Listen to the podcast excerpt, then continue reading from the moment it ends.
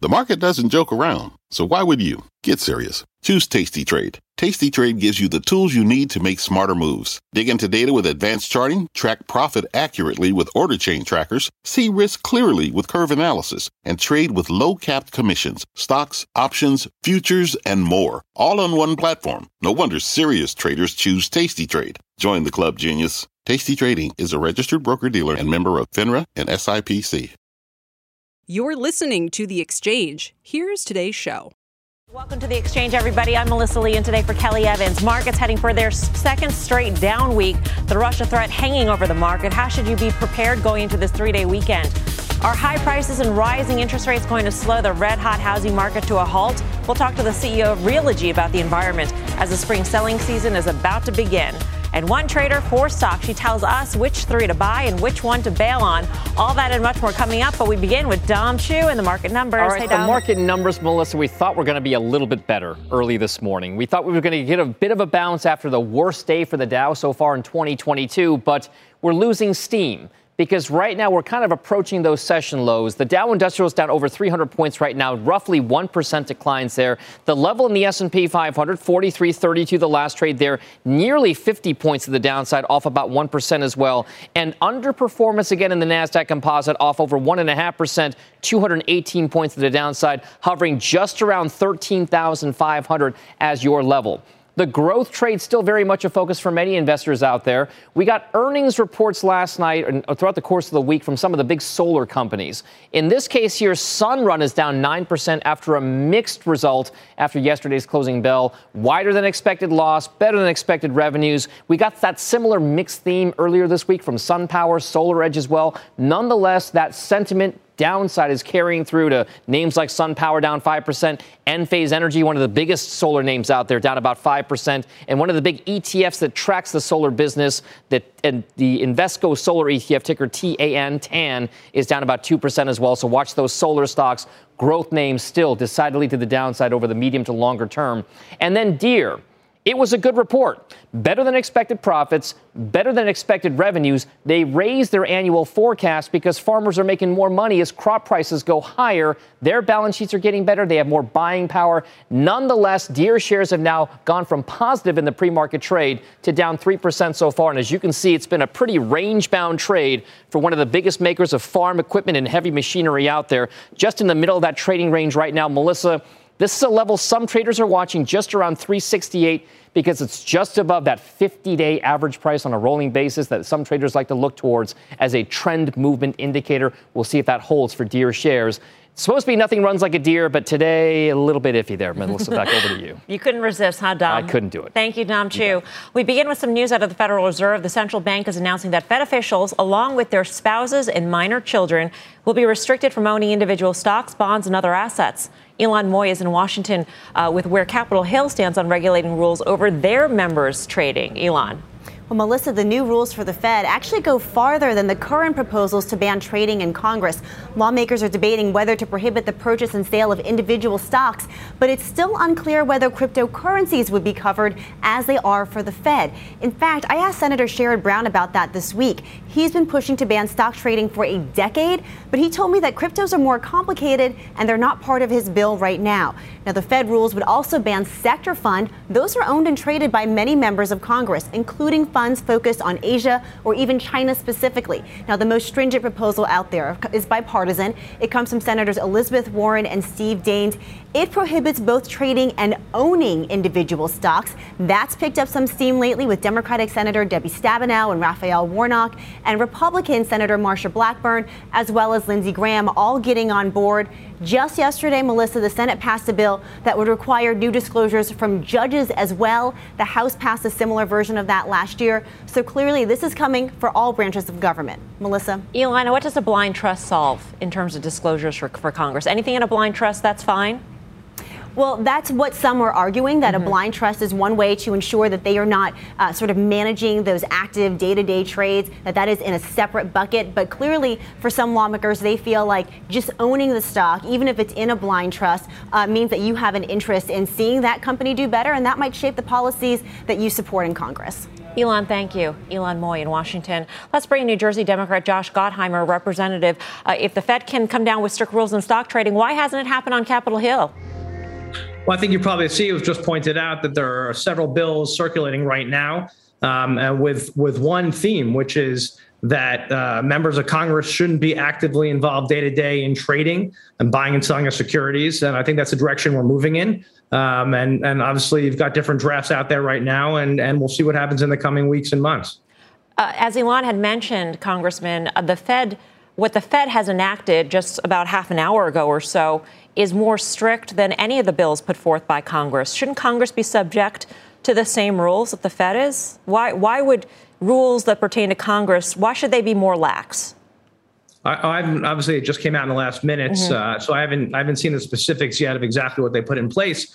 But I think overall, the idea here is the right idea, which is that members should not be actively involved day to day trading, um, avoiding any, of course, conflicts of interest, and uh, and and that's the way it should be. Um, and and I think that's as you pointed out the direction we're moving in, including with judges. I, I think you could see it actually going broader over government employees uh, writ large that are involved in any kind of policy making. Um, so, you know, I think that's the direction we're moving in. As I understand it, Congressman, you are an active trader yourself. Do you, do you have any say in, in how those trades are directed?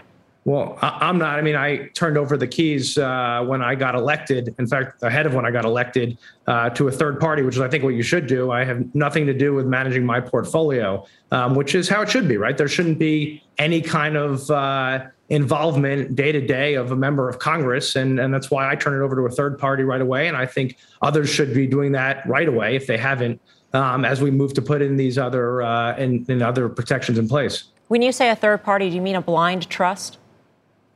Well, I handed over a power of attorney to um, a third party to an investor, and they took over. So I'm I'm not aware of what's bought or sold at the time. Do you think that uh, a blind trust should be permitted? Do you think that a third party? I mean, it, sounds like you think that that's fine. Oh no, I think we, right now, I, you know, I, I think blind trust is certainly an option. You know, that we should consider. I think you shouldn't. You know, I think that is, as, as I pointed out before, there are several different options at the table. They they have um, they each have different factors in them. And I think blind tr- setting up blind trusts um, is, is certainly one way that we should consider. And crypto should be included, correct? I mean, is that what you think? Uh, cer- certainly. Yeah. yeah. Why do you think that there's some reluctance in, by some of your peers to to include certain asset classes or to actually put a ban on on trading? Well, I don't think people are. No one I've spoken to is reluctant. I think it's making sure that you set up something that's actually practical. Um, you know, people come in from all different positions, right, and and from the private sector, or they have family holdings, and I think it's just making sure it gets set up in a way that I believe, as I said, lives up to the idea that no member of Congress should be actively involved in the buying and selling of securities day to day, and that's the way it should be. And I think we need to set up a structure that does that. Um, and and I think there are a lot of options at the table. I'll read what the Fed does as soon as um, uh, I'm, off here. Um, but I, I, think it's important. And you mentioned, listen, you mentioned uh, cryptocurrencies before. I think it should be included. I've got a piece of legislation that I'm uh, been working on for months called the Stablecoin Innovation and Protection Act, which is all about um, um, setting up a one-to-one backing from U.S. currency of of stablecoins, and and which are uh, digital representations of, of a dollar, as I see them, and and I've been very focused on that because I'm worried from you put a, talk about just Americans right now and and being at risk with some of uh, of the stable coins and and what could happen if there's a run on the market here and, and making sure we protect consumers and that we're doing everything we can to give the certainty of the marketplace that we need to make sure these companies grow uh, and prosper in the United States, but also that we protect our consumers. In terms of the allocations uh, of the assets which these stablecoins are backed by, Congressman, is there a minimum requirement in terms of how many dollars it has to hold versus dollar equivalents? It's a great question. Well, you know, it depends if you're. There's two options that my bill sets up. You can be non uh, non-bank or banked, and if it's non-bank, it's got to have 100% reserve of assets of of U.S. dollars or um, or the short-term assets like U.S. Treasuries. Uh, so, and then of course, a bank is, is, is would be traditional holdings um, and, and requirements. I think it's important that we are providing the kind of assurances to people who are making who are, who are purchasing these qualified stablecoins as I call them in in my legislation and that and the people know they're backed that they're backed right? And they're and backed by US dollars by US currency. Uh, I think that's a very important part of that. And it's what I'm hearing frankly from I've been meeting with a lot of not just the regulators or in Treasury and um, and the SEC, but also um, those in the space who uh, you know the FTXs of the world and Coinbase and, and other and Circle and others who we've been meeting with and talking to, and and they were very positive of the direction we're we're moving in here. Yep. Uh, Congressman, thanks so much for, for your time and for your thoughts on all sorts of different topics today. Josh Great to see you. Have a good weekend. You too. Let's get back Thanks. to the markets here. Investors are keeping a close eye on the developments along the Russian Ukrainian border. Crude, gold, palladium prices all holding relatively stable compared to some of the big swings we've seen since Monday, while the VanEck Russia ETF RSX now negative for the week. Kayla Tausche in Washington with the very latest. Kayla. Melissa, President Biden is set to speak at 4 o'clock this afternoon to update the American people on the situation in Ukraine. Those remarks are coming after President Biden convenes a call with transatlantic leaders, most of whom have been engaged in this flurry of diplomacy over the last few weeks to stave off a Russian invasion. Vice President Kamala Harris pledging unity with NATO's chief. She's supposed to meet with Ukraine's president tomorrow at the Munich Security Conference, but there are new concerns that Vladimir Putin may try to exploit President Zelensky's absence when he travels. A Zelensky spokesperson telling NBC a final travel decision has not been made. A day after Secretary of State Antony Blinken warned the Kremlin could stage bombings to justify an invasion, local government in a rebel controlled area reports a car bombing near their headquarters this morning. But the U.S. is not backing down on defending the region. Secretary of Defense General Lloyd Austin is sending new tanks and troops to Poland and says the U.S. will continue to. What Mr. Putin wanted or did not want was a stronger NATO on his flank, and that's exactly what he has today, and that's what, exactly what he'll have going forward. Secretary Blinken is supposed to meet with Russia's foreign minister late next week. The U.S. has conditioned that meeting on no further military escalation, but the Kremlin has said it has no choice but to continue nuclear drills. Melissa? Kayla, where, what is uh, the latest on China and where it stands, how far it's going to go in, in backing Putin, and how far the United States would go in sanctioning not just Russia, but including China in those sanctions? Uh, well, certainly there has been discussion at many levels of the administration of how China would play a role in these sanctions, specifically with regard to some that are under consideration at the Commerce Department, some novel export control rules uh, that some worry if they were put in place, they would simply just funnel products through China to Russia and try to avert them that way. Now, there's no word on exactly what China has communicated on how or whether it would comply with such, such sanctions because it's also not clear if those sanctions would go forward, Melissa. The administration, up until this point, despite pressure from Congress, has said uh, they are not going to be implementing sanctions before an invasion because they say it is still the most powerful deterrent. Melissa? Kayla, thank you. Kayla Tausche. The risk of a Russian invasion spooking markets, which are on track for a second straight week of losses despite rising risk. Our next guest says now is the perfect time to snap up some cheap stocks, especially small caps. Joining us now is Brian Smoluch, the principal and portfolio manager at Hood River Capital Management. Brian, great to have you with us. Thanks, Melissa. Good to see you. At what point do you think uh, a potential Russian invasion of Ukraine is an impact? I mean, it's obviously impacting the market, but at what point does it prevent you from deploying new capital? Well, I, I, actually don't think it does at this point. Um, as far as companies that we're looking at in the portfolio, any impact to the earnings forecast that we're looking at next 12 to 24 months is minimal. I think what's a lot more important is the inflation and rate outlook for the vast majority of the portfolio. And so for the holdings that you you have, Brian, how are I mean I would they're not insulated from inflation, so how do you factor that in? And are you assuming that the Fed has a handle on inflation, will be able to control it? Because that seems to be a major risk, particularly to small caps. It definitely is. The market's pricing in right now around 125, 150 basis points worth of tightening. If you look at high yield spreads, which is a good proxy for people's attitudes toward the small cap market, those are okay. They're around 140 basis points. So the way we're thinking about is we just want to attack each name aggressively on valuation, which is what we do anyway. And then we want to use the downdraft here to buy the companies where we think they're inefficiently priced based on that earnings power and the fact that the street estimates are too low. We want to be part of good companies, good management teams that are going to make or, beat estimates at good valuations. And the valuation part is what protects you in bad markets like this. So, in the past couple of weeks, in the past month or so, when the markets have had a volatile time, Brian, and we're really coping with, with first, you know, inflation fears and, and now also with, with Russia invasion fears, are there positions you've added to, or are there new positions you've you've taken on? Yeah, we're pretty active. Um, we've added to Celsius, we've added to Lovesac, we've added to Chart Industries. Um, all of those companies we think are going to make or beat estimates for the next six to 18 months. The valuations are all attractive. Uh, Celsius is actually extraordinary growth. It's growing around 230% right now.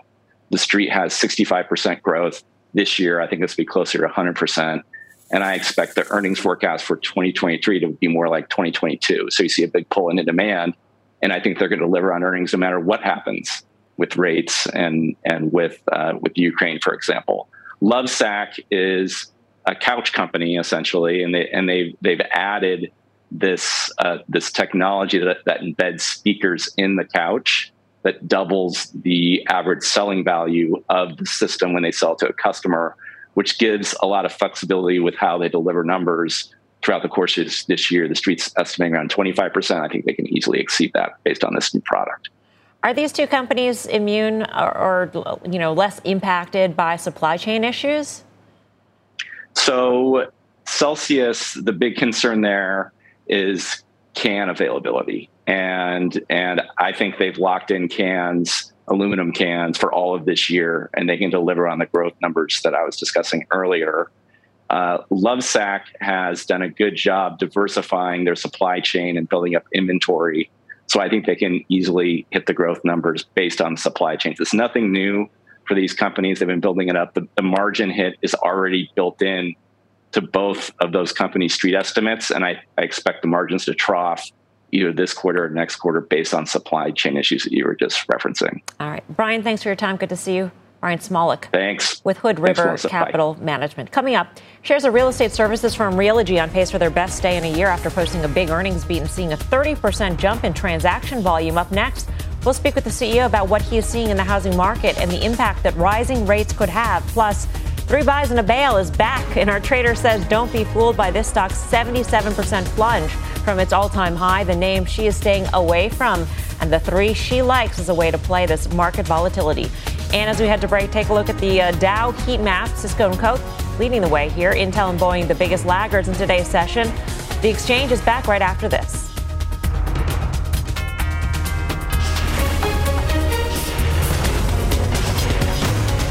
This is The Exchange on CNBC. Canva presents stories to keep you up at night. It was an ordinary workday until. The Singapore presentation is at 3 a.m. The office was shocked. But that's when we sleep. Maya made it less scary with Canva. I'll just record my presentation so Singapore can watch it anytime. Record and present anytime with Canva presentations at canva.com. Designed for work. What's on the horizon for financial markets? At PGIM, it's a question that over 1,400 investment professionals relentlessly research in pursuit of your long term goals. Specialized across asset classes, but united in collaboration, our teams provide global and local expertise. Our investments shape tomorrow, today. Pursue your tomorrow with PGIM, a leading global asset manager.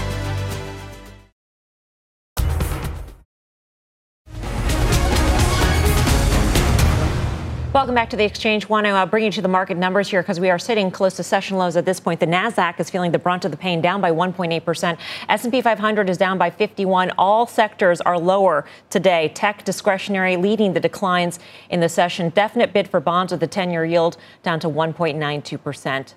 Shares of Realogy, meantime, soaring today after reporting a record quarter, announcing a 300 million, million share stock buyback. As the parent company of Coldwell Banker, Sotheby's, and Corcoran, Realogy's brokers were involved in nearly 17% of all U.S. home sales in the last quarter. Will the momentum continue in 2021?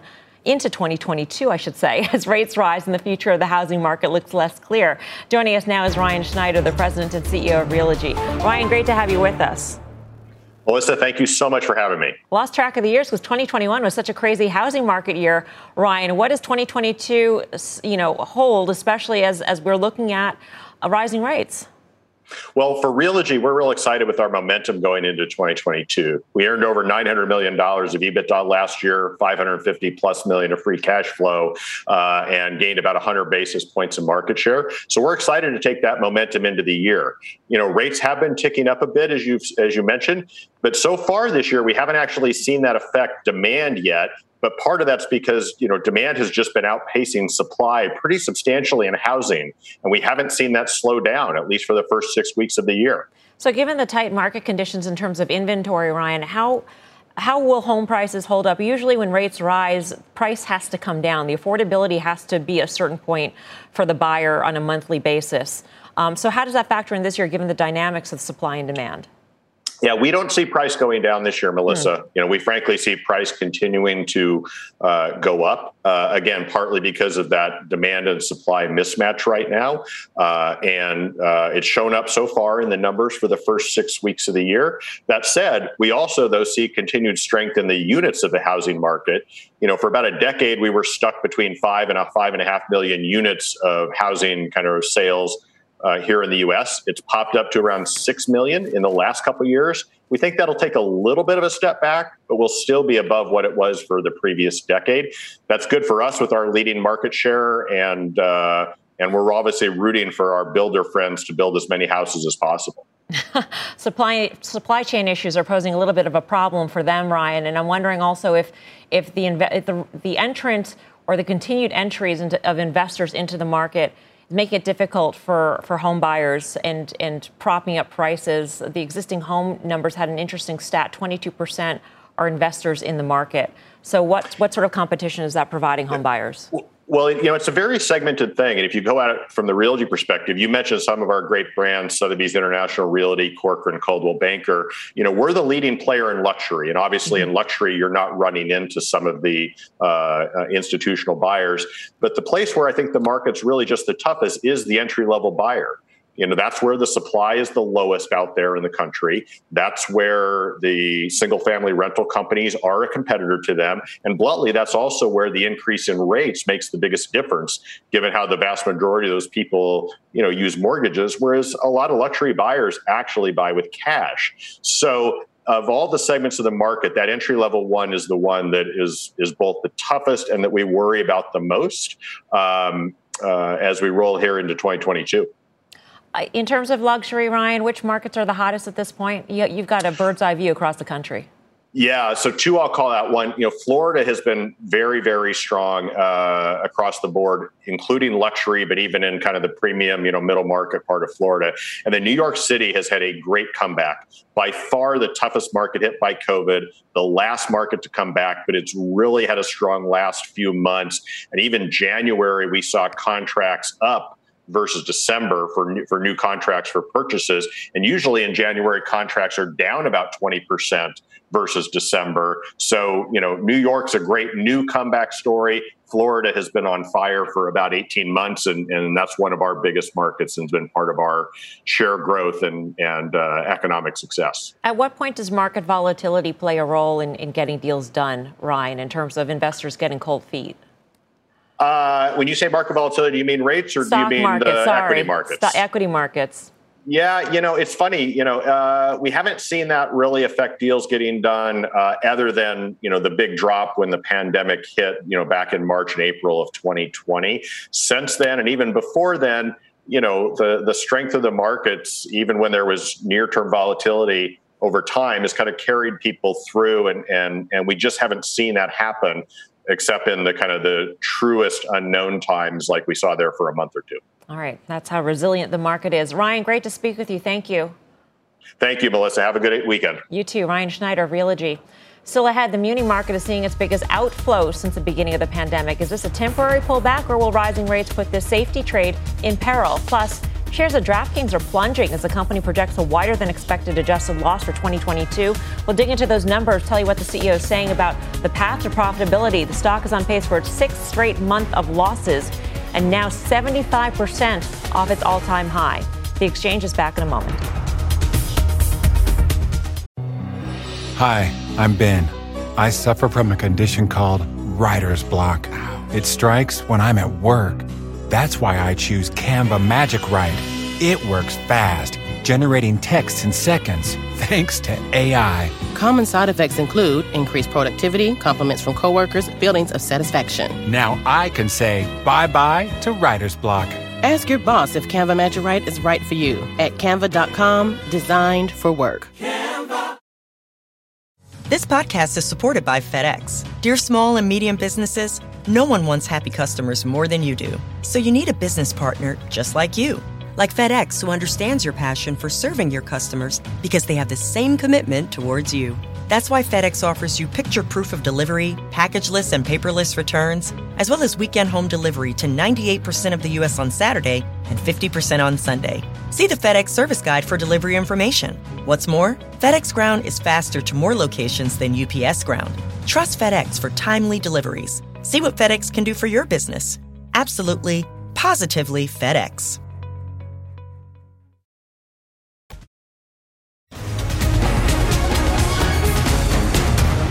Welcome back to the exchange. Uh, right now, markets are just off a session lows here. You see the Dow is down by eight tenths of a percent. S&P 500 just about nine points off a session lows, down about a percent here. All 10 sectors on the S&P 500 are lower, by the way. Nasdaq Composite is down by 1.7 percent. We're seeing uh, some of the higher flyer, higher valuation names really taking it on the chin today. Let's take a check on the sectors for the week.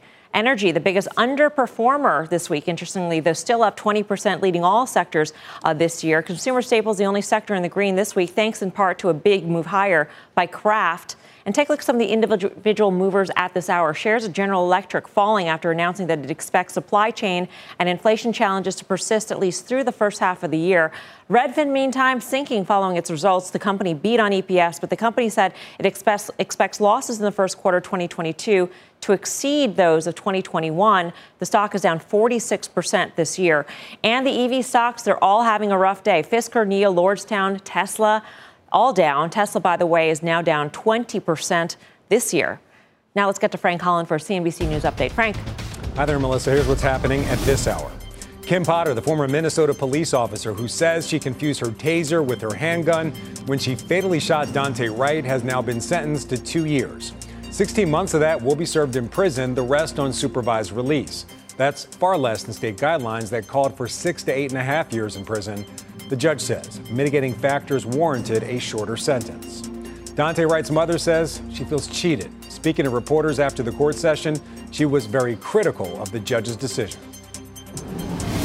The justice system murdered him all over again. to sit there and watch pouring my heart out in my victim impact statement that took so long to write and I reread it over and over again to not get a response out of the judge at all. But then when it came down to convicting or to sentencing Kim Potter, she broke out in tears. On the news, more reaction to the sentence and what it means for policing and police reform. That's tonight at 7 Eastern. At 4 p.m. Eastern, President Biden will give an update on Ukraine and efforts to de escalate tensions with Russia. It will come just after he hosts a phone call with some world leaders about the UK- Ukraine crisis. That's the very latest. Melissa, back over to you. All right, Frank, thank you. Frank Holland. Still ahead, Chamath Palihapitiya stepping down as Virgin Galactic chairman effective immediately. Shares of Virgin Galactic down 8%. We've got the very latest on this next.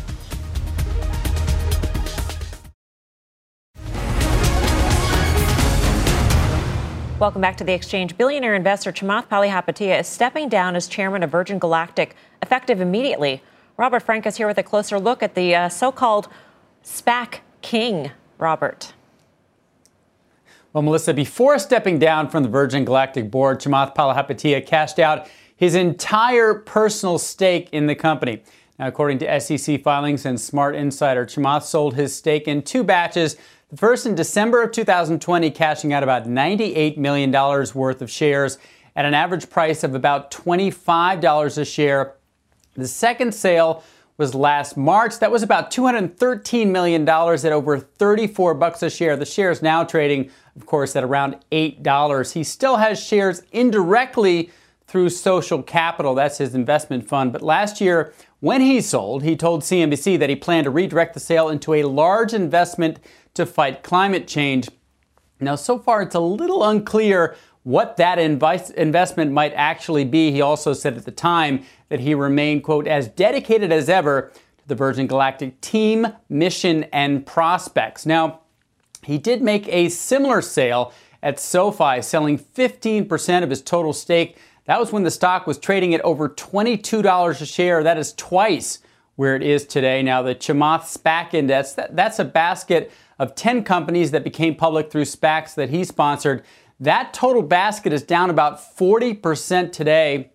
And along with cashing out of his companies, though, he has also once in a while been a buyer. Back in November, he actually bought $10 million worth of shares in Clover Health at $5.75 a share. But Melissa, when I tweeted these numbers out earlier, just a very polarizing reaction. Some people saying uh, that he really took advantage of investors. Some people saying, look, this proves what a smart and well timed investor he is. Well timed, except that his, some of his SPACs are still looking for targets. And so I think that's sort of the yes. question that people have is that you know, this is sort of emblematic of all of these sort of risk assets in the markets. He seemed to time his sales pretty well in, close of, in terms of being close to the top at the peak of, of this whole asset bubble, whether it be SPACs or some of these higher valuation, risky innovation names, let's call them. Um, and so, for all the flack that Cathie Wood has been getting about ARK Invest, Robert, you got to wonder, you know, it's no surprise really that, that people are directing some anger towards Chamath Palihapitiya as well.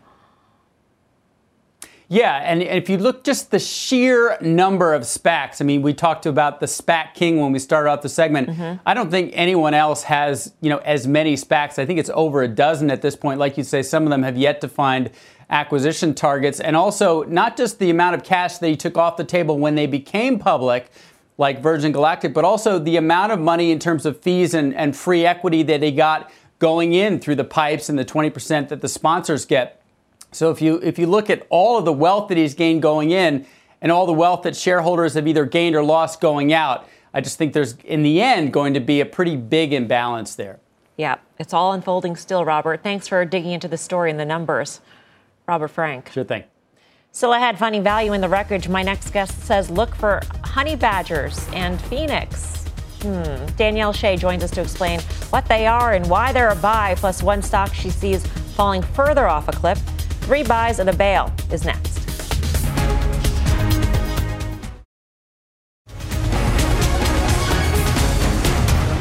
Welcome back, everybody. The average is on pace to close out a second straight week of losses. So, where are the buys and what's one name to stay away from? Joining us now is Simpler Trading Director of Op- Options, Danielle Shay. She's got three buys and a bail.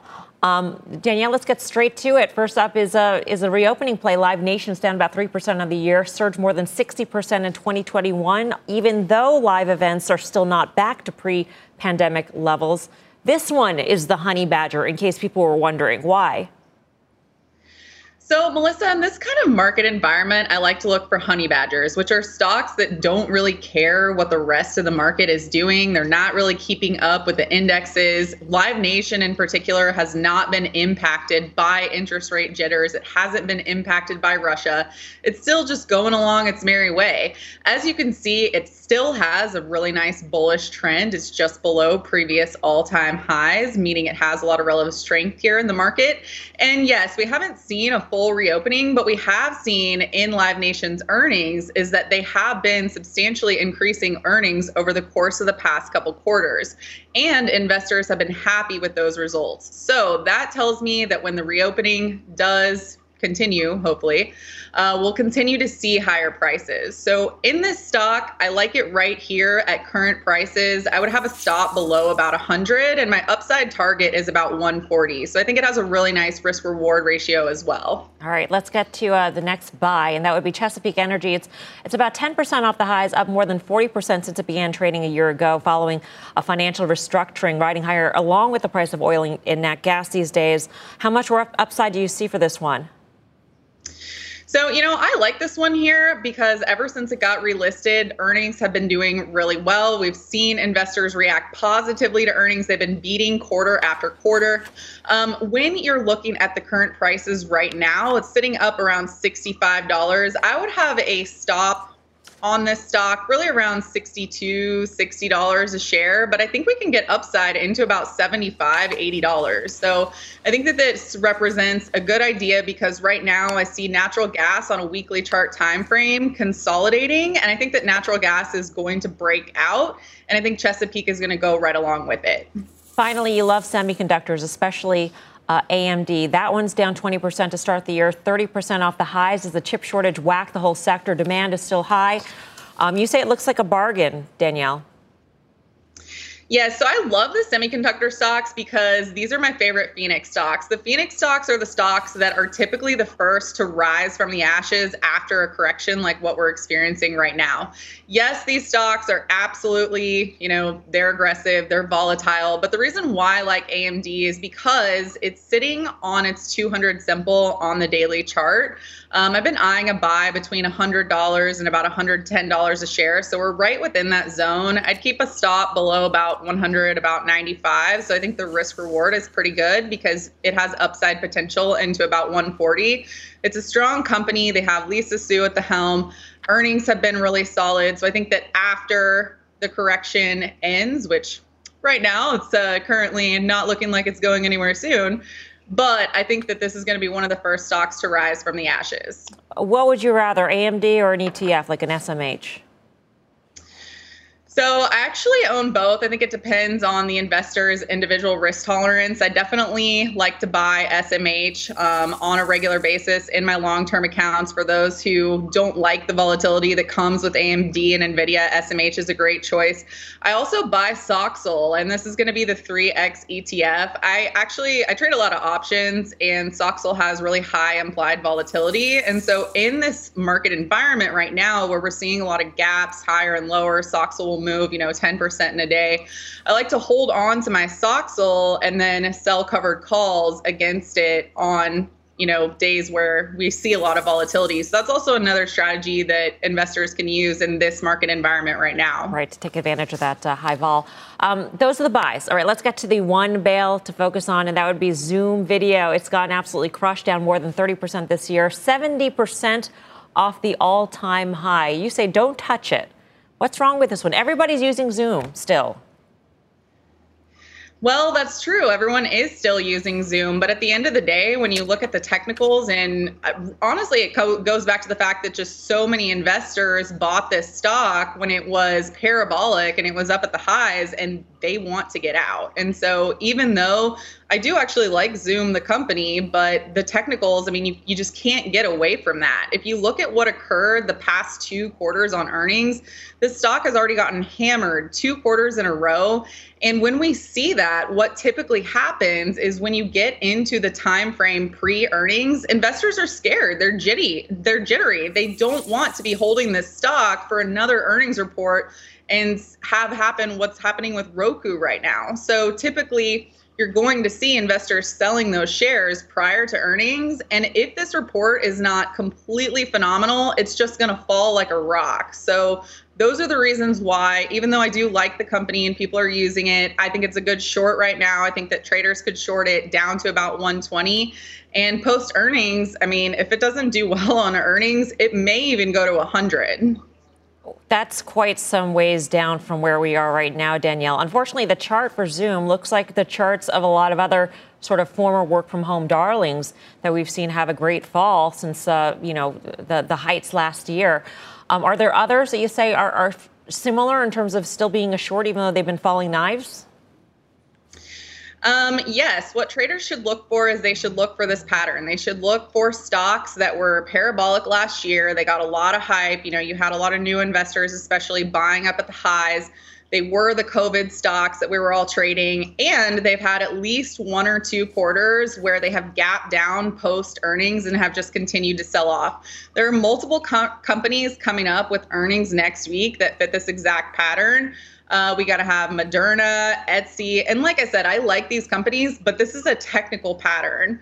Coinbase is coming up next week. We also have Monday, MDT, uh, Skillz, many different companies next week that are fitting this pattern that if they cannot do something phenomenal on earnings, we're going to see lower prices here.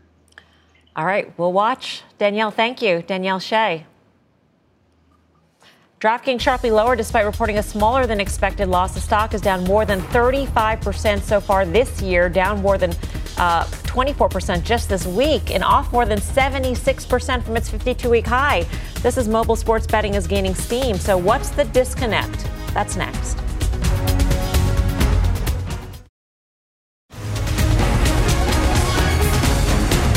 Shares of DraftKings down nearly 20% despite a smaller than expected loss and a revenue beat, but the company projecting a larger than expected loss for the full year. Contessa Brewer spoke with the CEO just a short while ago. She joins us now at the latest. Contessa. Hi there, Melissa. Yeah, a wider loss on increased revenue guidance. DraftKings predicting 2022 negative EBITDA. That's a key earnings metric. A loss of between 825 million to 925 million dollars. That's a loss on revenue of 1.85 billion to 2 billion dollars. That was actually an increase, 7% from previous guidance for the midpoint there. Look, nobody's focused on the revenue. That's why they're focused on a path to profitability when and how that happens. DraftKings knows it, Melissa. They're highlighting the contribution profit positive states, which analysts tell me is rather a novel metric. CEO Jason Robins defines it as gross profit minus external marketing. It did not appear to sway the market today. It's a wild market right now. I think what we're doing has been very consistent since day one. We've been, you know, managing to two to three year path to profitability in each state. We have five that are contribution profit positive now, five more on slate by end of year. So I think the model's working and, you know, we'll play the long game here. Lloyd Danzig of Sharp Alpha Advisors, which focuses on sports betting investments, uh, says that this contribution positive is actually a meaningful metric. He told me that, look, if you've got five states showing a positive return on your investment, that provides, in theory, a basis to believe that massive spending, say in New York, will follow a similar trajectory. Another issue getting attention here is the potential need to raise additional capital. Robins told me, and he said it on the call as well, he doesn't anticipate this even if a big state like California permits commercial sports betting, and then of course they would need to invest a lot to launch the state. He says if there's multiple big states, if you get Florida, Texas, and California, that maybe changes the scenario a bit. Contessa, what is external marketing? Does that include incentives? Promotions? Ba- basically, it's anything that it costs to acquire customers, is how uh, the company spokesperson put it to me. So if you take the gross profit and take out what it costs them to acquire customers, but you know, you exclude other costs. That's what they're coming up with and saying that it's it's positive. It's really confusing. You know, the analysts that I talked to, even after the call, they asked about it on the call, and they're scratching their heads afterwards uh, about whether it's meaningful to investors. If you look at the stock today, I, I don't I don't know that that has sold anybody. But on the other hand, they said that they plan to be profitable by the end of 2023. There's a goal point in, in sight, and that their other metrics like customer retention have increased, um, their amount that is bet on their platforms, even in states where they had it, where you can compare, you know, the state to the previous year, it's gone up. And so they have some positive metrics to report. Right. Um, when a company comes up with a new metric on which to judge profitability, that's always sort of a, a troubling sign for investors in general. Contessa, so no surprise. Contessa Brewer, thanks for the very latest. Coming up, muni bonds have been selling off as the market braces for rising rates. So is it time to go bargain hunting? Should you stay away? That's next.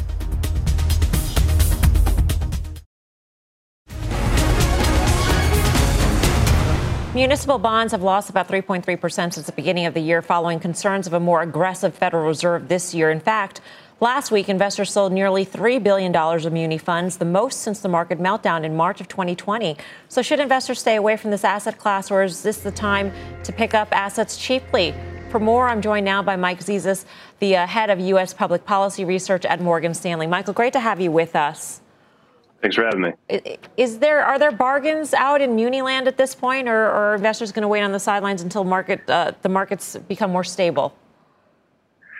Well, I mean, bargain's not the word I would use. Mm-hmm. I think it's fair to say that you've had the market correct from very rich levels to very average valuations on a relative basis, on, on a historical basis as well.